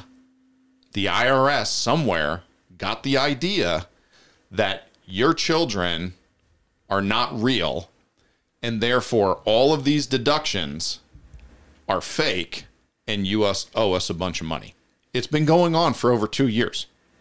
I wow. How hard do you think that would be to prove that you have children? Well, when you're trying to prove it to the federal government and the tax man, it takes over two years and thousands of dollars in attorney's fees. How long would it take I, you I'm, to prove to of me I'm that you have of kids? dumbfounded. yeah, Like, you I, I, should be. I'm thinking. oh, Like I, I'm counting the different ways to. Yeah. Zach, it's been Yeah, going yeah. on for years. Oh yeah, sure. If if you needed, if I had to prove to you that I had kids, I would just invite you over to my house. Here's that. Yeah. take my kids and go question them. And that's one of those things that there is a little bit of an underlying um there's an underlying idea that kind of goes through the whole thing. I, I think you're probably going to use this to sort of help tie things together, but there's there used to be really easy ways to do things. Yeah. They're not nearly as easy anymore. Takes a bunch of steps and a bunch of time. And there used to be a level of trust, understanding, responsibility, honor, maybe. Or like when I when I think about the poor, uh, the federal government thinks about the poor in in all encompassing terms? When you have that, when you're working with those numbers, how could you not? Mm-hmm. Here's the United States. Here's the line that we draw. Mm-hmm. If you're above this, you're not poor. If you're if you're below this, you're poor. You draw the line. Here's That's how it. many people are poor. Mm-hmm. So what are we going to do about this? Collect a bunch of money from other people, write a check so that each one gets an equal amount, and start shipping them out. Yep. There you go. I mean, what what else could you do? But in real life, when people are actually living beside each other and together, and I've got a guy that's around the church that, and I know his story and I mm-hmm. know what's going on, we can help that guy mm-hmm. and make a difference in his life, in his poverty, and move on. Yeah. but yeah like to to maybe part of it's like surely people are taking advantage of the government as well. If you if you've got a way where you've figured out loopholes or whatever else and you've proven to them satisfactorily at least that you've got six kids so you get x amount of money for the food stamps but really you don't uh, honor respect just do things right instead of cheating and stealing and swindling. And but that's that's a basic human heart problem that Do you know that it's a lot harder to cheat and lie and swindle and have fraud when it's all first person oh sure. charity? sure. Because now I have to convince you, yes. Not fill out a form and mail it in somewhere. I have to convince you, yes not a, not a massive bureauc- bureaucracy that has way too much to do already and can't keep track of everything. The paperwork just gets Yep. higher every day No, I have to convince you that the dollars in your pocket would be better served in my pocket. Yep. And so when I give them to you, Mm-hmm. and then 30 minutes later, I see you walking out of the liquor store with it. the bottles Yeah. rather than the McDonald's. I am not get I'm not going to be able to get money out of you again. right. But when you ship everything off and you get a check and you got a place to go pick it up, Mm-hmm. the guy who sent the money doesn't know who you are. The government doesn't know who you are. I mean, they got your name and your card or whatever, Sure, and your address and social security they number, should, but they have no idea what you're spending it on, Yep. and you get away with it yeah, until you don't. yeah. But yeah, no, you're right. So, can you show me one place in the Bible where God tells the poor to get their assistance from the government? Um,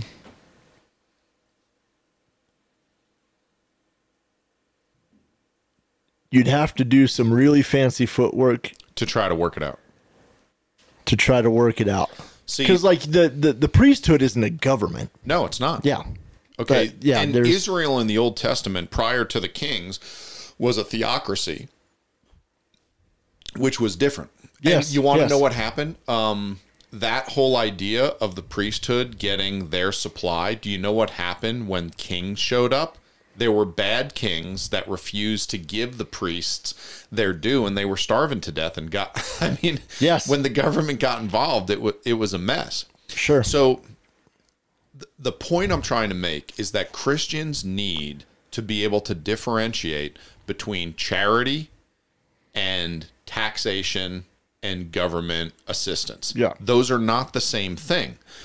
Um, the government government welfare is not Christian charity. Jesus never asked the Romans for help with the poor, neither did Paul or the 12 apostles. The idea is laughable. So then let me ask you this. Who does God command to take care of the poor? People. I mean, the, the church. Individuals. Yeah. The Or- church, or the church. and individuals are the two places that we find it in the Bible. So, where do we find help when we need it? So, take any individual family who is going through a hard Mm-hmm. time, list for me the places that they are supposed to get their help from. family, Family, friends, friends, so that's community, right? Friends Community, and coworkers, neighbors. church. church. Yeah. And you know what I say after that? That's it. Yeah. I mean, that's the that's the list that, that's given. Do you want to know something, Zach? Do you know that this type of charity promotes morality? Because if you are an immoral, dirty, lying, cheating SOB, guess what? When you need help, And you go to the church. yeah, it's not there. Okay, the, your family doesn't want to help you, your community doesn't want to help you, your church knows who you. Everyone's like, no. And the, the that one's really interesting at the church because when people come to us looking for um looking for help, Yeah. they meet all of them are Christians immediately. Oh, I know. Everyone that shows up. Every single time. Uh all of them Yep. with Devout. with no exception. Okay, so now I'm going to give you another idea. So you know that I am a strong advocate of church membership. Yes. This is one of the reasons why. So, the Bible says to visit the fatherless and the widows in their affliction and to keep oneself unspotted from the world. So, you're supposed to help the fatherless, you're mm-hmm, supposed to mm-hmm. help the widows. Okay, so let me ask you this question because this is where I think some people struggle.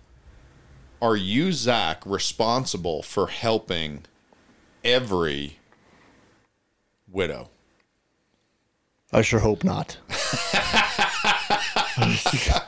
My wife is going to become one real quick. But yeah, no, I sure hope not. So the idea is where do we start? Well, I start with the widows in my locale. The in my people that you know. you got it. So Absolutely. am I responsible to help the widows in my church?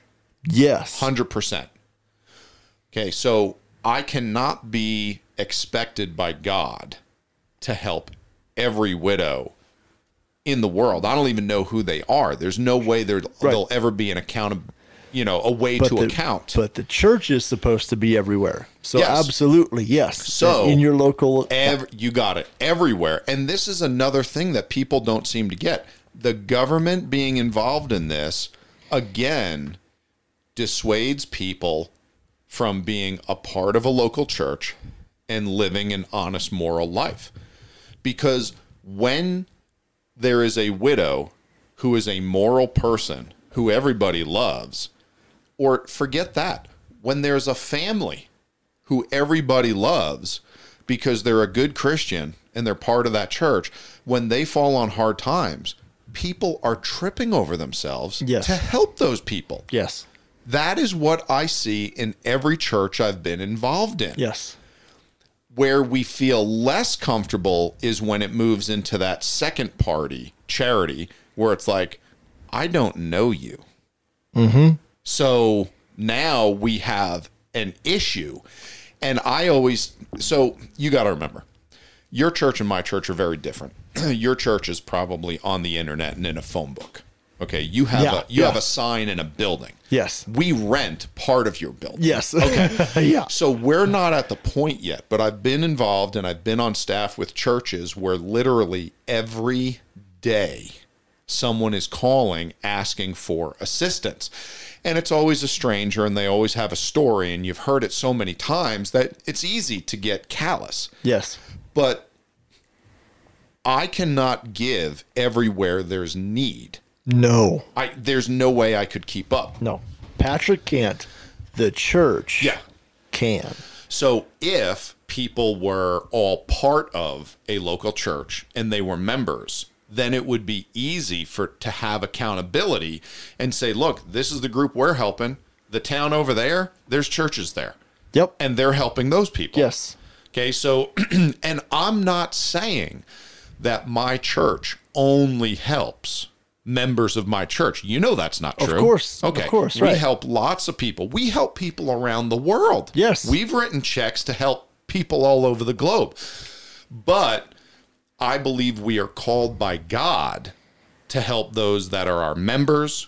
We try to help those, you know, one step removed, maybe the families and we Because there is that second level where you trust people. correct. Right? Where it's like, if Yes. you called me and you're like, look, Yeah. here's the story. Here's the deal. what can you do? Yep. And we go, yep, we're going to get you some cash and we're it. doing it today. And yeah, but I am not required to help everybody in my town because then you get to a point where it's like, well, that first of all, there's just not enough dollars in the coffers to do it. Or time. Yeah, it, it's absolutely impossible. So, what? Here's another one I'll tell you. I believe that government assistance dissuades people from tithing biblically. Yeah, t- take me down the road. When we But go my through, money's already doing good work. you got it. Yeah, yeah. When we go through the New Testament, after uh, well, let's talk about Book of Acts. The church, how often were they giving to the poor and to the widows? Pretty regularly. There's- I mean, they were feeding people. Okay, do you remember the one time when one group rose up and had a problem and was complaining? They said that our widows are being neglected or denied in the daily Yes. administration. So the local church had a group, we don't know how big or small it was, Sure. but there was a number of people that they needed to help Daily. every day. Yes. So that was a group that they were helping. We don't know if it was totally or partially, but we know it was regularly. Yeah. Yeah. Could just be food. Yep. Maybe it was. So the idea is when the church is doing that, all of a sudden there's a need and people need to give biblically. Otherwise, we're not going to be able to do that. And when the government's involved, everyone has the attitude of, oh, just get them on welfare. Well, Just or you've already. I mean, stamps. X percentage I is already so gone anyway. taxes. I don't. I can't afford to tithe. You ever hear that one? I can't afford to tithe. Well, I mean, you give enough in taxes, and Yeah. it, it feels that way Oh, for it sure. hurts. Oh I'm man. not saying it doesn't hurt, oh man. Yeah. But that's one more thing that I see public assistance doing, is it is de-incentivizing Christians from giving to where they're supposed to. Okay, so now let me let me ask you this. How have we or how can we help the poor? And I understand the whole right hand and left hand knowing, so we're going to lose our blessings by listing Yeah, them online. yeah. But what I what I wanted to do was I wanted to give people practical ideas of how Christians actually help people. Okay, so so I'm going to give you uh, a couple off of Yeah. my, yeah. off of my Give me list. a few, and then I'll jump in. So num- number one, my wife and I, we tithe, and we are we are militant tithers. You don't. You don't say. You might call me a Shiite tither. Okay. Just yeah. a radical no, fundamentalist you with did, my You, tithing. you did a podcast on that, didn't I did. you? I did. And and keep in mind, I'm the pastor of a church, you know, so I write checks. So our church has we have uh, we've supported several things, but we have charities that we've supported Mm-hmm. where it's really um, third party. Well, no, no, it's second party giving we don't know any of the people that it goes to, but we trust the people that we're giving the money to. Right. Right. Our church keeps enough money in our bank account so that if someone in the church is struggling financially, we can help. Yes. We've had times when, uh, actually, during the whole uh, COVID thing a couple years ago, we had a couple who both got sick at the same time. They were very sick, you know, and, um, you know, we would write a check to cover their mortgage to try to help out, you know, in Yes. some way.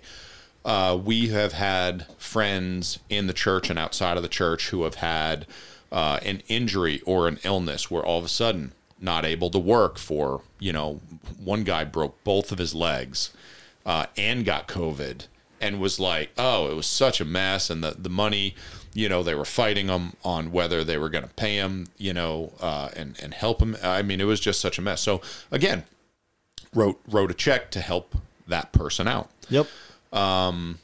so that's what what the church does okay so the church is supposed to have some money to be able to try to help its members when they need it. Um, other than tithing, though, on an individual level, um, so you know, I have a construction company. I currently have a list, albeit a reasonably short one, of um, widows. I was friends with the husband and the wife. Yes.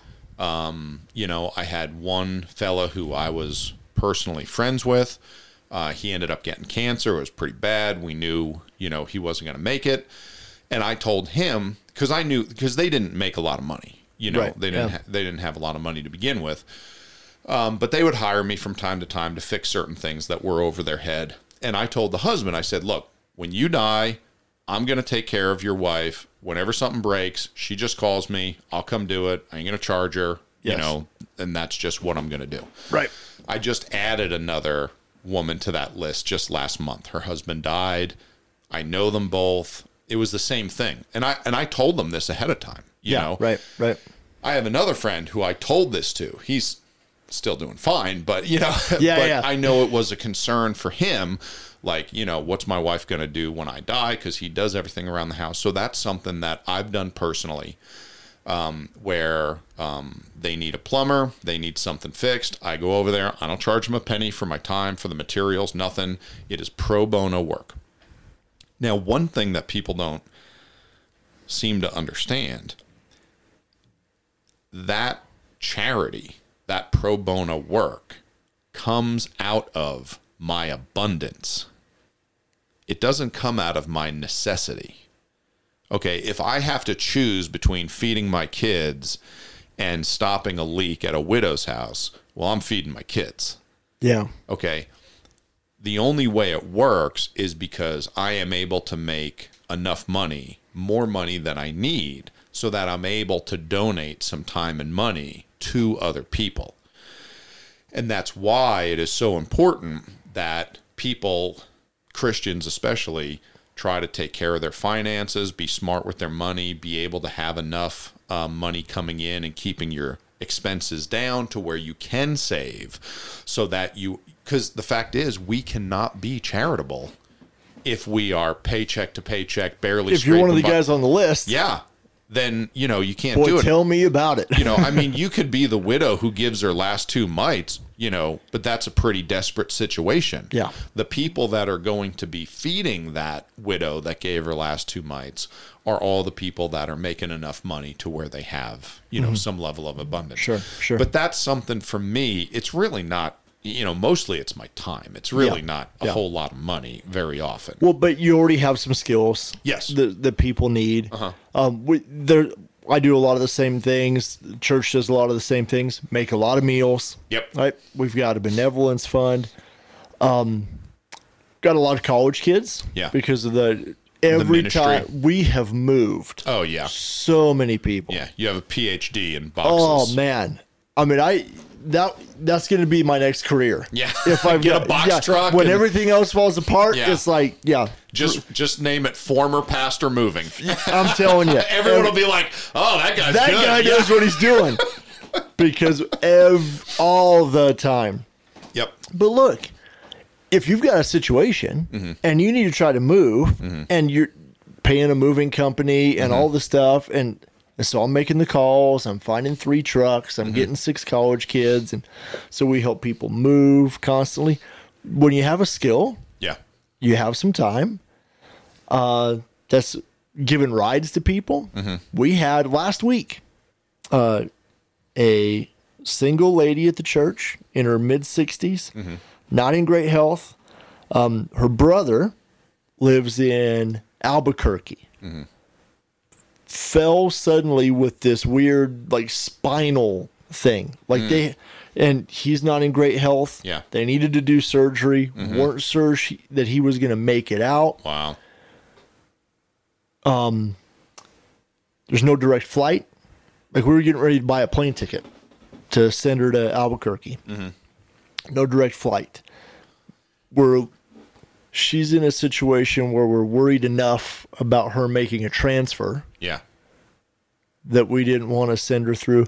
we had a woman in the church drive her Wow. to Albuquerque yeah. so she could see your brother. And Yep. Mm-hmm. then the surgery worked and things are okay. She's getting ready to come back. Yeah. But sometimes you just gotta. She did not have a way to do it. Yeah. She didn't. Yep. And so you figure out a way Yeah. to do it. But if we. The guy's in the hospital. Sure. What are you gonna do? Wait for a you fill out some paperwork Oh, and mail it someplace? Mail it to the and- government and hope. And you know what's funny? The things that we're talking about, these aren't even the needs of eating and shelter. yeah, these- uh, most of this is uh, Yeah. over. These are needs where you want people to be able to have some level of human dignity. Yeah. You know, where they can visit their loved one before they die because that is something that humans should be able to do. yes, And and what I found is a lot of Christian charity is helping things that are way above and beyond the basics. The the next two, other than food, Mm-hmm. the next the next three things on the list at the benevolence at the church that we do sort of as a church Yeah. rent, Mm-hmm. right? Just like you were talking about with your stories, Yeah. uh, medication, and that's one I actually know a little bit about. Sure. because of some of Darren's stuff and Yeah. some of my parents' stuff. Get the government involved in making sure you get your right medication on time. Yeah, good luck. Oh yeah. Oh, you want to talk about a nightmare? Yeah. Gas, mm-hmm. tires, car repair. Yeah. Like we, I could, we have done a bunch of times. Guy's got a job. Mm-hmm. He's holding it. Yeah. He, he's putting himself together. Yep. He's got food. Yeah. But when the car breaks down, like Oh, it- yeah. it's It just could- too much And for. it could just throw the whole thing apart. So it's like, look, we want to try to but for six hundred bucks, we can it. get the car fixed, Yep. and the guy is going back to work. Yep. And everything's back on track. yep, um, You want to know one that uh so we've done rent before. Mm-hmm. And and I'm going to and keep in mind I'm telling this is not I'm not talking about my church. yeah, this is Patrick. This is Patrick and Joanna writing a check for a family that we knew. Husband got laid off. it was back in 2008. The economy was garbage, you know, and um, they were living paycheck to paycheck already because they have like 200 kids, and you know, and um, and it was one of those where you know we're like, look, uh, because and it was, and here's the thing. This family wasn't asking anyone for help. It was one of those. They showed up on Wednesday night. We got a prayer request. Yep. Because we're taking them yes, and everyone's able to pray. And guess what? We're, you know, Joanna and I look at each other and we're like, we have, you know, Yeah, they're yeah. so stressed out about their mortgage, you know, right. let's write them a check for this month. And I'm going to give everyone a tip. Okay. So this is something practically speaking, a couple ways you can do this. Number one, you want to give them money, but you don't want them to know who it's coming from. You fill an envelope full of cash, okay, and you fold that envelope in half and you open their gas on their car and you put the envelope in there and you close it and you just write on the envelope, We love you. The next time they go to get gas, they open it up, the envelope falls out, they have the money. So if you don't want, you know, so that's way That's pretty way- funny. Yep, uh, we've done that. We've, you know, just uh, when they were doing something at church, we open their Bible, just throw the envelope right in the middle there, and you know, you got a you got an envelope full of cash. Uh, you can do it uh, through the pastor if you want. Mm-hmm, If you don't care, if they're friends of yours and you want them to know we love you and you Sure, know, sure, um, sure. then one thing I always tell people is I say it's got to be a gift. It can't be a loan. Because I've been on both sides of that one. Yeah, and and every time, um, you know, it you just have to say nope. This is yours because we love you. We are not lending you money. We don't want it back. If you want to pay us back, what you can do is you can save up this amount of money, put it in an envelope, keep it in your safe, and one day God will tell Yes. you who to give that to, Absolutely. but not us. and okay? that I cannot tell you how often that happens. yeah, Where when you I've been on the receiving end. Yeah, so of, have we. of just as much. So have we. When we started, when we were first married and we had a couple kids and we didn't have two nickels to rub together, I was on the receiving end Right, of that. right. We, we 20 years ago, my life was very different. And so you you feel like you owe something back. Yes. But that's so another one of those differences Mm-hmm. between the, the entitlement and what we were talking about with the government assistance. Those guys do not feel like they owe anyone anything No. back. They feel like they are owed more than they How get. come? Yeah, Yeah. exactly. So, and it's because somebody told me exactly the same thing. Mm-hmm. I, I literally I stood there and looked at the guy and I was like, I have absolutely no. I can't even think of an idea Mm-hmm. about what to do to even tell you how much I appreciate this. Sure. Like I literally can't even do anything. Yeah. And he says, "Yeah, I know. Yeah. like that's why we're doing this for you." Yeah. right? But exactly the same thing. When you get your feet underneath you, you do the same thing for other people. Mm-hmm. Yeah. That's how it's going to work. Exactly. Yeah. And it and it does. It does. You know, it really does. Um, another thing that we've done is uh, education. Yeah. Yeah. I would, I mean, I don't know how many uh, times we've paid the tuition for, you know, a kid to go through the private school, you know, Sure, out of sure, church. sure. Um, and this, again, this is not a necessity, but it was a family who works very hard to raise their kids right. They were concerned about the public school. They sacrificed to get their kid in the private school. You know, they weren't making the money. Yep. A couple things happen. You got it. And we know them. We love their kids, you know, so we stepped up and paid the tuition, you know. Um, we've put peop- we've put kids all the way through, you know, all four years of the high school. Um, there's one young kid that comes to our church. He's 16 years old. Uh, the family he comes from is very poor, doesn't have anything. You know, anytime anything comes up that we hear about, you know, we're always, yep. Yep. you know, for his birthday, um, he just sends us um, his wish list on Amazon because we want to get him something. Yeah, right. He has a church activity because he visits other churches and they have a youth group thing and a camp out and where, you know, we sent him to prom. Yeah. Yeah. You right. know, he wasn't going to go to prom and he was all upset. And we, we were like, what's, you know, why are you so down the dumps? Well, I, you know, I, prom's coming up and I can't go. And, you know, um, I look at my buddy who is also, you know, my age and looks out for this kid. And we're like, how much is prom? Yeah. You know, you know, he's like, well, I need like 120 bucks, you know, and me, me and this guy are like, okay, well, we're going to give you 300. So, you know, Yeah. get, get what you need and get a limo for the night. Yeah. You know, yeah. it's and, like, and get a date. there you go. You know, like you can pay for the flower for your date. You can Yeah. get rent the tux. You can, you know, go to prom, man. Yeah. You want to, you have some friends, and this is a good kid. Sure, You sure. know, we're like, you know, I mean, for crying out loud. Um, again, not a need, but that's okay because I earn the money. I can waste it on whatever I want. You get to pick. Yeah. And if I want to throw away money on some kid's, you know, prom, then I can do it. I can pile my money up in a in a pile in my backyard and light it on fire. It's mine. Sure. Problem is that doesn't happen when the government gets a hold of it. That's It's my going. concern. Yeah. It's going somewhere. It's still going somewhere. Yeah. And I think the pile on fire is probably pretty apt as far as how effectively it's used. But but that's the difference is when it comes to charity, I know the people that are getting it. I know I'm helping a real need. It's direct. yeah. Um, I see the fruit of it immediately. It is very different. That is why, you know, we, we've talked a lot about the government and Christianity, but that is the reason that I'm so against um, government assistance. I feel like it is anti church, anti Christian, anti marriage, anti tithing, anti Bible. It hurts so many things because we just go, uh, just get on welfare, get on food stamps. There you go. You got your help.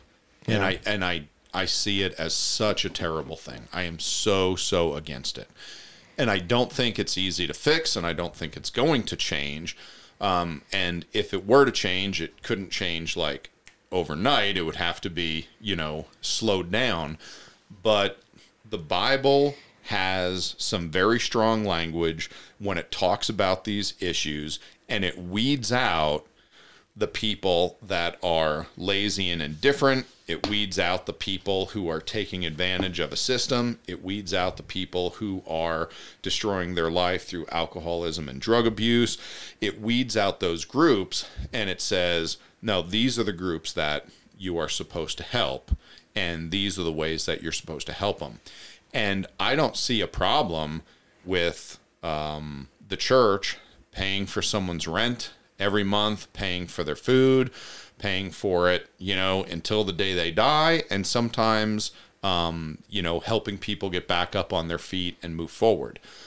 But it does not work unless everyone in the church is doing their job and they are tithing and money is coming in so that it can go out and can it, it, it is so sad to me to think that the Christian church today is not the one helping its own people. That is so sad. That is such a horrible testimony to think that we would say, go to the government, they're going to help you. It, it's crushing to me. It, it should be a source of attraction where people should say, you know what? Um, I admire these people and their sacrifice and what they do to help the poor. Not only that, I want to be a part of this group. I want to be a member of a church. I want to be around and have a community that would support me in case anything happened. This is a good thing that I want to be a part of. That, I think, is what Christianity should look like. And it's so sad to me that government welfare and food stamps and the whole yeah. government dole, I think, uh, hurts that so much. I don't think I have anything to add to that one. okay, so Zach, I am.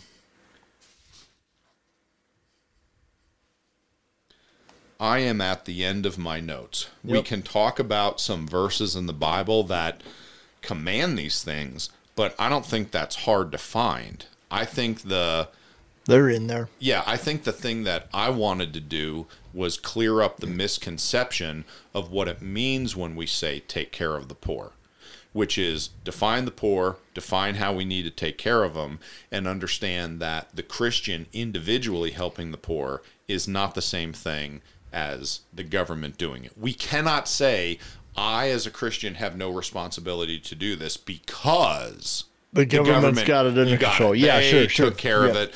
You know, and, with you there. and I don't have to do anything. So we're in danger of going under two hours here. Yeah, unless I I, unless I say something else.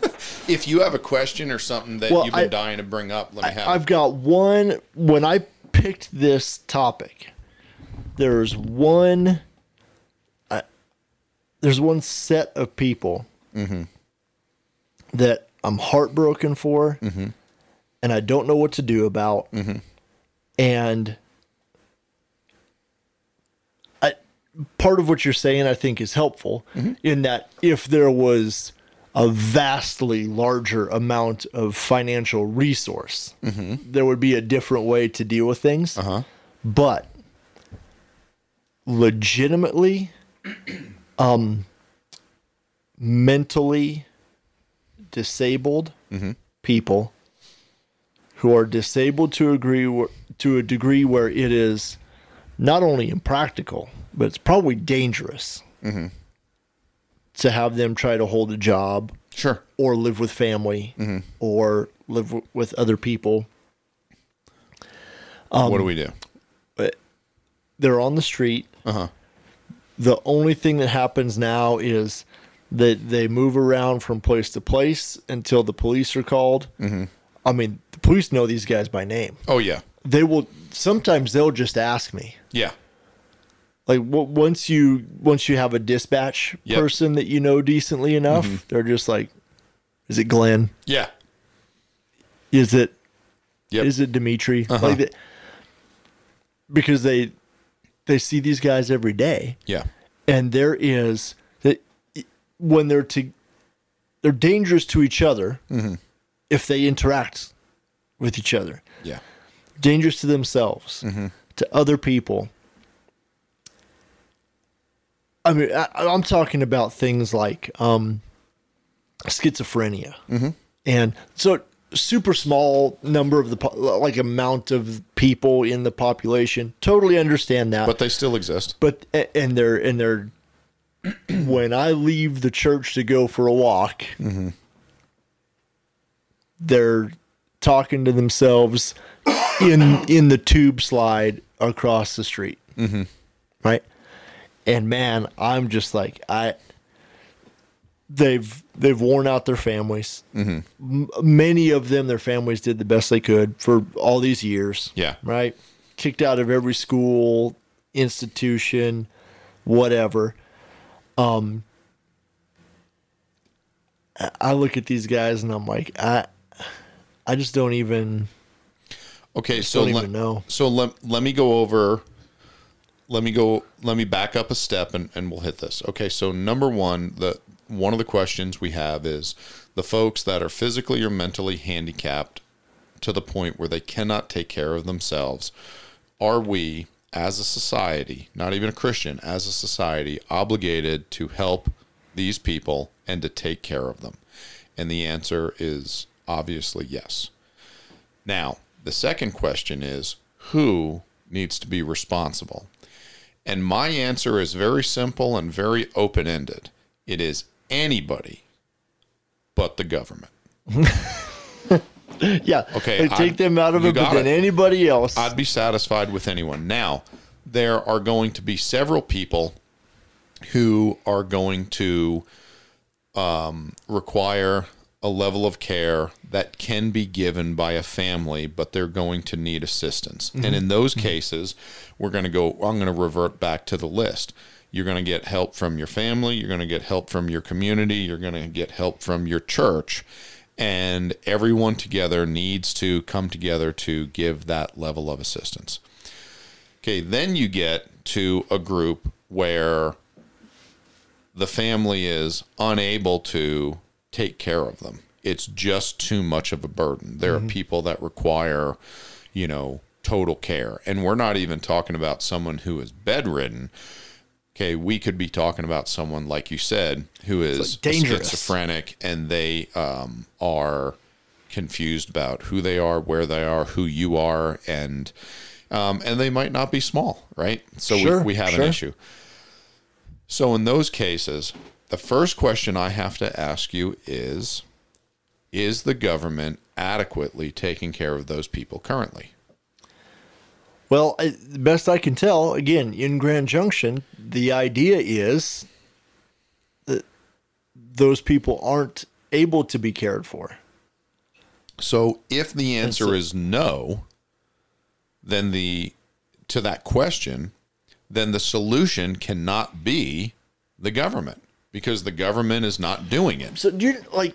I don't know if Mind Springs like th- there are places where you can take people. Well, they'll they'll do an intake, like they'll have a counselor or a psychologist, or and, and do an intake process, and then they'll decide.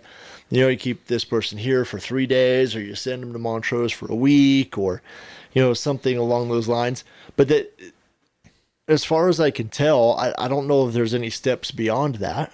They're just sort of safe for a little bit. So you're going to need a private sector solution. If you don't need that and we're saying it doesn't work, okay, then we don't have to worry about it because the government's in charge. Yeah, are right, you, right, are you right, yeah. satisfied with that answer? No, No, no one is. Okay, so we have to have a private sector solution. So what needs to happen is there needs to be a nonprofit charity type of situation where we can raise money to get these people the help that they need.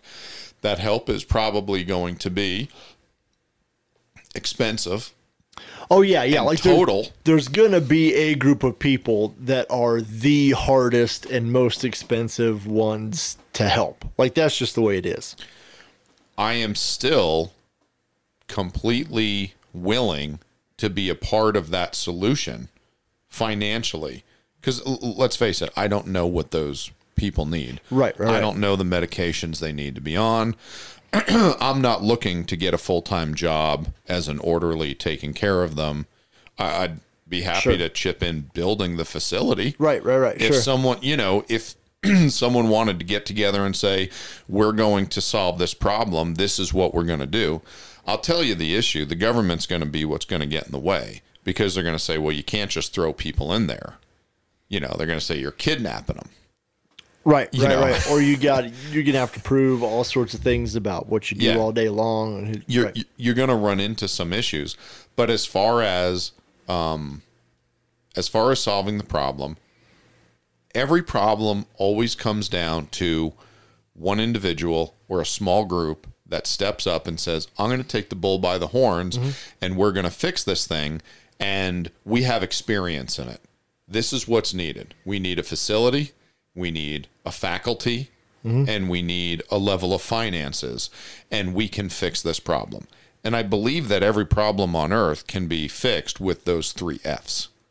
the With three fac- the three F's. the three F's facilities, faculty, and finances. Finances. You can fix any problem in the world. Now, it might not be perfect and it might Oh, be very difficult. right, right, Okay. right. But I'm 100% on board doing it. Tell me what you need from me, and I'll get on board. I'll show up and help build the facility. I'll go to the facility and help do some of the maintenance when you need it. I will write a check yeah. once a month and get on board that way. Even if you wanted to go to every single church in town and say, hey, here's what we're doing. Okay, the best we can figure is that we have a population of 150 of these folks that are out there. And what we want to do is we want to build the facilities, we want to give them, you know, a place to hmm. be able to live where they're safe, they're out of the rain, we can feed them, we can clean them, you know, and that that's what we're going to be able to do. Is it going to be a glamorous life? No, but it's better than living in a park, right? And begging for food. or and- like or all of the parks. Yeah, and, I- and the jail sale. You got it. So this is what we're going to try to do. This is the budget that we see. We need to fix this. We're going to try writing grants. We're going to ask the state for money. Okay, maybe we can get some. That would be great. Uh, we're going to ask the county government to put a line item in the budget and hand us some money. Uh, we're going to ask all the churches to get together. But I don't see that the problem can't be fixed. What I see is that nobody's doing anything about it Yeah. right now. Yeah. And and Zach, I hate to say it, you know, I'm not the guy for it. Oh yeah, yeah. Someone no, is. Like I already have all of my stuff that I'm doing too. That that's Yeah. just there, there's a population of people that I've run into that I just think to myself, boy, oh boy. They need help. I mean, that is Yeah. And, and it's uh, like I'm even thinking to myself while you're doing through that, going through the those three Fs, Mm-hmm. like the the faculty. yeah. I'm like, if you if you could convince everyone, look, it's going to take 20 people a day to run this thing, but instead of trying to hire 20 people, Yeah. it's like it'd almost be safer maybe to. And this is this is off the rails a little bit. I'm That's just fine. spitfire from some stuff, but like if you were to tell all those churches also, now here's the other thing we need. Mm-hmm. We need 20 people from this church to volunteer for two, a two day period or whatever Sure. because these guys are so difficult. Mm-hmm. Your turnover rate working in there is going to be so high. Yeah. You're going to spend all of your time just trying to find new people to work there. But if you're like, look, I know it's going to be a tough night, Yeah. but give me a night. Mm-hmm. And then just find 300, like uh, all sorts of things. But anyway, that, that's just, Look, that's sort of the, the bottom of the barrel thing. I, I'm going to tell you this, and I'm going to get political for a second. The first round of spending that we sent off to Ukraine that I heard about and looked into was $60 billion. 60 billion. Billion, yeah, Okay. sure. To give you an idea, an idea, Zach, if you were to take the population of America, which I'm just for easy numbers we'll say is 300 million, It's a little higher than that. but- Sure. And let's assume that every single person in America, all 300 million, own a home. Okay. And every single one of them has a mortgage of, say, $200,000. Okay. Do you know what it would cost to pay off 300 million mortgages at a rate of at a cost of $200,000? I do not. It would cost exactly 60 billion. Really? Yeah. We just sent that off to Ukraine and it's gone with no accountability. People don't know where it is. It's just one of the greatest money laundering scandals that we're never going to hear anything about. Our government is so stupid and wasteful. And I want to make sure that if anyone from our government is listening, I'm talking about you individually. you are so stupid and wasteful that you are the reason America is falling apart. Okay? There is money to take care of every problem under the sun. It is just that our government is so inept, such an absolute failure, that we squander all of the resources that we could use to solve all the problems in our country on fraud. Collectively, as a society, in any state, in any county, you know, and, and don't get me wrong, I understand some counties are much more poor and some are more affluent. Yeah. But a- as a nation, th- there is the money to fix that schizophrenic homeless problem we're talking about in this valley. We're not going to get the money for it. No. No. No. But if the government wasn't taking it from us, or if the government would be willing to give it to a private entity in the form of a grant, I don't see that we couldn't, you know, rally together and fix this problem. Yeah. Sure. Now, Sixty billion. Yeah, that was the first round. A lot more money's been given, and that doesn't even include the equipment that we've sent over Yeah. there. Sure. Basically, we are financing and arming a war with Russia. We are just not using U.S. troops to fight it. But we're paying for it, and we're giving them the, the planes and the bullets. Se- second party. Yeah. Second, yeah. Yeah. So I- I personally have faith in the private sector to take care of problems. I do believe a lot of problems are going to be harder to take care of. Um, you Sure, Know, you know, sure. some some problems are just, you know, they're a lot sexier. Uh, ma- get making the- sure everybody has bread isn't Sure. that big of a yeah. Yeah. Um, but I have faith in it. And even if I didn't have great faith in the private sector, I've already witnessed what the government will do. And it doesn't do anything, or it does stuff very poorly. So I don't have faith in that because I've seen it fail for so many years. So a private sector solution is the only other option that we have. Now, it won't be perfect. It'll be clumsy. They'll make mistakes too. And that's what the government always uses to consolidate power is, well, you let this one person slip through the cracks, so Yeah, we're going to yeah, yeah. take over to make sure right. everyone is accounted for. And that's coming from a group that, you ready for this? Greater than 50% of children in foster care, you ready? Uh huh. Are unaccounted for. What do you mean unaccounted for? I mean, the state doesn't know where they are on any given day. And that's not Patrick making something up. That is Patrick being told this by state Colorado employees who worked in that system. And they said if you asked us to gather up all the kids on a given day because we needed them somewhere, Couldn't do it. We would be able to gather up less than half. Wow.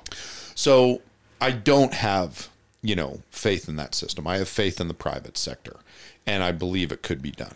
Because the the uh, the accountability that, that starts working both ways Mm-hmm. too, right? If the everything is done locally and but in private sector, when you start stealing money from that charity, Mm-hmm. and it's like, oh, no, we know that guy Yeah. that works here. We know where he did. He spent the money to buy that car. Yeah. We, know where tell- he lives. We can oh get man, him in jail. that guy, that guy is in trouble. But yeah, once you go to this third party stuff, yep. bigger It- issue. yeah, it, the stuff just gets lost. I'm not saying it would be neat and clean. Okay, when Yeah, you're no, no, dealing no, with definitely. homeless people with schizophrenia, and that's Yeah, just the yeah. ex- specific example we decided to come up with. It's not going to be an easy fix. No, no. But tell me that there's another option. Of there's the private or the public sector. That's it. If you think the public sector is doing a great job, then guess what? Stop worrying about it. Right, yeah. That guy in the park really isn't th- there, Zach, because the government's in charge. Don't worry say, about yeah, it. there- there Stop might- calling. You don't need to. Yeah. They're in charge. The the only other option would be you just pretend like it's not happening. Yep. That's what you get. And and a lot of, that's fine for a lot of people right up until the time when it's like he's sleeping in your car Yeah. or cuz then he then he exists. The government solution to high schoolers uh, not having a sufficient a sufficient level of education um, to graduate is to uh, drop the bar and say, well, now you only need this level to graduate. Well, guess what? Graduations went up. The number of kids going Sure, through high sure, school went course. up. You know, and we can say the same thing. You know, if you make under this amount, you're poor. Well, if we want to eliminate poverty in America, just drop the line. Yeah, yeah, you there can- you you go. move the goalpost. Yeah, move the goalpost, Sure, and all of a sure. sudden it's like, hey, we we eliminated twenty percent of poverty in in one year. Yeah. by with a pen stroke. so, Zach, I'm going to tell you this. My grandfather, um, Joseph Francis Xavier Hayes, yes. his dad was run over and killed in uh, Brooklyn, New York, when he was about nine years old. And this was, you know, um, boy, this Yeah. was like World War One, or you know, before that, Yeah, because when he yeah. was a kid, because my dad was born during World War Two, so his mom, after the funeral, uh, took him aside and said, uh, "You got to go to work tomorrow. You're not going to school anymore." Yeah. um, because there was no public assistance. And he ended up walking down the street to the nearest factory. And he walked in and he said, Hey, my name is Joe Hayes and I need a job. And um, the, the men there knew what happened. They read the paper and they said, Okay, here's a broom. You're going to sweep the shop floor, you know, and we'll pay you at the end of every day. Yeah. So they gave him a job so he could uh, support his family. So he went to work every day and supported his mom, his two sisters, and his two cousins who lived with him. Um, two more girls. Yep. Because uh, one of the one of their parents died, and the other was an alcoholic who left and couldn't be accounted for Sure. he uh, got into sanitation and started working as a garbage man. Okay, when he got old enough, which I don't remember what the age was, Yeah. They would have groceries show up on their doorstep. Um, when they would go to the butcher, you know, the butcher would light the scale. You know, he would give them twice as much meat as they would pay for. You know, um, everyone in the community, everyone in their local church, uh, you know, any family they had, everybody chipped in in whatever way they could because everybody knew what was going on. The reason they did that was because there were no other options. Sure. There were three Sure. options. There was family, there was community, there was your church. That's it. Yep. No- There was no other place to get anything. So there wasn't any government to go to. Uh, my grandfather supported his mom and what he called his four sisters until all four of the girls grew up and got married and his mom died. Yeah. He was in sanitation the rest of his life. And by the time he retired, he was in charge of sanitation over all five boroughs of New York City. And the city of New York sent a limo and a chauffeur to pick him up and bring him to work every day. he had a nine year old education. But he could work. Yep. And he made it, and their family made it. And it was hard. It was very hard. And my father grew up in that house. And let me tell you, he did not get much slack as a kid. And then I grew up under his house, and Yep. uh, and I had the same thing. You know, I had the same work ethic that was given to me, and it it was hard, but it was good for all of us. And one thing I was talking to my wife about is going through hard times, um, going through very hard times. For the Christian, um, there is something that we have to look forward to. There's a hope at the end. And Yes. when we look back after heaven, the hard times that we had to go through for a brief period here on earth is really nothing at all. Um, I'll tell you this when, and I don't want to get into, you know, modern monetary theory and the problem with the Federal Reserve, and when all of a sudden we could, you know, get income taxes from Americans, and instead of just paying for the lights in the buildings and bullets and salaries of the government, we could take that money from you and give it to somebody else, and thereby doing we could buy votes with it, and that's the whole purpose of welfare. It's not it's not to help anybody. When welfare first came out, and this is my grandfather tell, Yeah, yeah, telling yeah. me this story.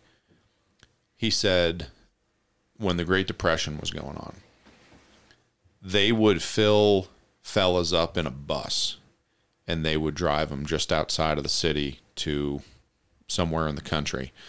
And they'd get them in a field and they'd get a busload of guys and they'd get them out with shovels and pickaxes. And they would say, okay, um, we got to dig a ditch. It's got to be 12 feet wide, got to be six feet deep. It's going to be from here over to there. And they'd bring them out there every day, five, six days a week. And these guys would be uh, digging this ditch. And at the end of the week, they would uh, pay them. And it was the the city and the state that was doing this. And then the next week, they would have a different group and they would bring them out to the same field. And they'd say, We need uh, you guys to fill in this ditch. And they did that because nobody would take welfare. They would work. They had to work for the. They refused Yeah. to take a handout. Wow. So the government had to come up with creative ways for these guys to, To- work. to work. You got it. So they'd earn it. Yep. That's what this country used to be like. And that's hundred years ago. 100 years Less. ago. Yep. Yeah. Little little more maybe. Yeah. Hundred years. And nowadays, you have people who, no matter how much the government gives them, they feel entitled to getting more. And the idea was, um, you know, what's our job? Well, our job is to make sure nobody starves and nobody dies of exposure. Well, I want more than that. Well, good for you. Go get a job. Yeah. Yeah. and our you know our job is to provide you with the minimum we're we're going to keep you alive uh, we're going to um, we're not even going to do as much as we do for prisoners nowadays okay Yeah. but we are going to let you know that there is a brass ring out there and you can get it um, and you still have that opportunity in america but we're not going to write a check for your entire lifestyle every day for the rest of your life Even though the widows and the sojourners in the Old Testament would Mm-hmm. that the edges of the field weren't harvested Yep. and all the sheaves that fell, but you had to go get them. Nobody was going to pack them up and bring them to you. that's right Yep. there was still some work for you to do. And it even explains that when you go through the New Testament about uh, the widows that would be provided for. It said were the ones that were faithful, Yeah. the ones that they were members of the church. They showed up regularly, they helped out, they did what they could, and we were happy to do what we could Yes. you know but the ideas of of sitting at home um, you know and playing xbox and getting paid is nonsense. Uh, the idea that you don't have an xbox or air conditioning uh, i don't care about. Um, you know with that being said uh, you know if there is a family with kids that are good kids and the family loves god and they're you know wonderful people and they can't afford presents for christmas which i mean We all know I hate Christmas. Yeah, yeah, but yeah, we right, don't have to right, get right. into that. But- you know, if I can buy that family an Xbox and the fam and the parents are okay with it, uh, I'd like to do that. Okay. Yeah, You yeah. know, um, even though it's not what's needed, and I think it's way beyond what I'm required to do as a Sure, Christian. sure, sure. We still like doing those things because we're charitable people Um, but it's just so different and and I see it as a destructive thing. You know, you don't feed the bears. And we've gotten to a point where uh, Americans used to say, I will not take this money. I have to work for it. And that's all I want. I just want a job. Yeah, right. right. That's all I'm looking for. I just want a job and I'm happy to work. Um, to now we're at a point where, you know, what can I get? And there's no end. Th- There is no amount that will satisfy me. Oh yeah, yeah, because that that bar keeps on moving too. Right, that just keeps on going up. Yeah. I was like, yeah, I got this food to eat, but mm-hmm. like it's not Pizza Hut. Yeah. All right, why why why can't I get that? Yeah, it's hamburger. I want steak. I want pork chops. Do you know the last time my kids had a pork chop? I think they've had one in their life. Yeah, I don't think I remember. Pork when was the last time I had a pork chop? Yeah. They're expensive. They're delicious too. All right, man. We're we're Yep. past two hours. We better wrap hey, this we up. did it. else- All right. We broke the two hour mark. I don't know what the quality was, but but we'll see. I had fun. Uh, thank you very much for coming. Thank you everyone for joining us. You can join us here every Sunday night at 7 p.m. Mountain Time, 8 p.m. Central. Please check us out on Facebook and YouTube. You can search Bible Thumper Podcast on either of those platforms. And if you're watching us live, you can certainly um, you can certainly uh, find us on Spotify, Apple Podcasts, Google Play, any place you can find a podcast. You can uh, look us up there, download it, share it, rate it, review it, pass it on to friends. It would help a lot. Okay, thanks for coming, Zach. Everybody have a You good evening. Bye bye.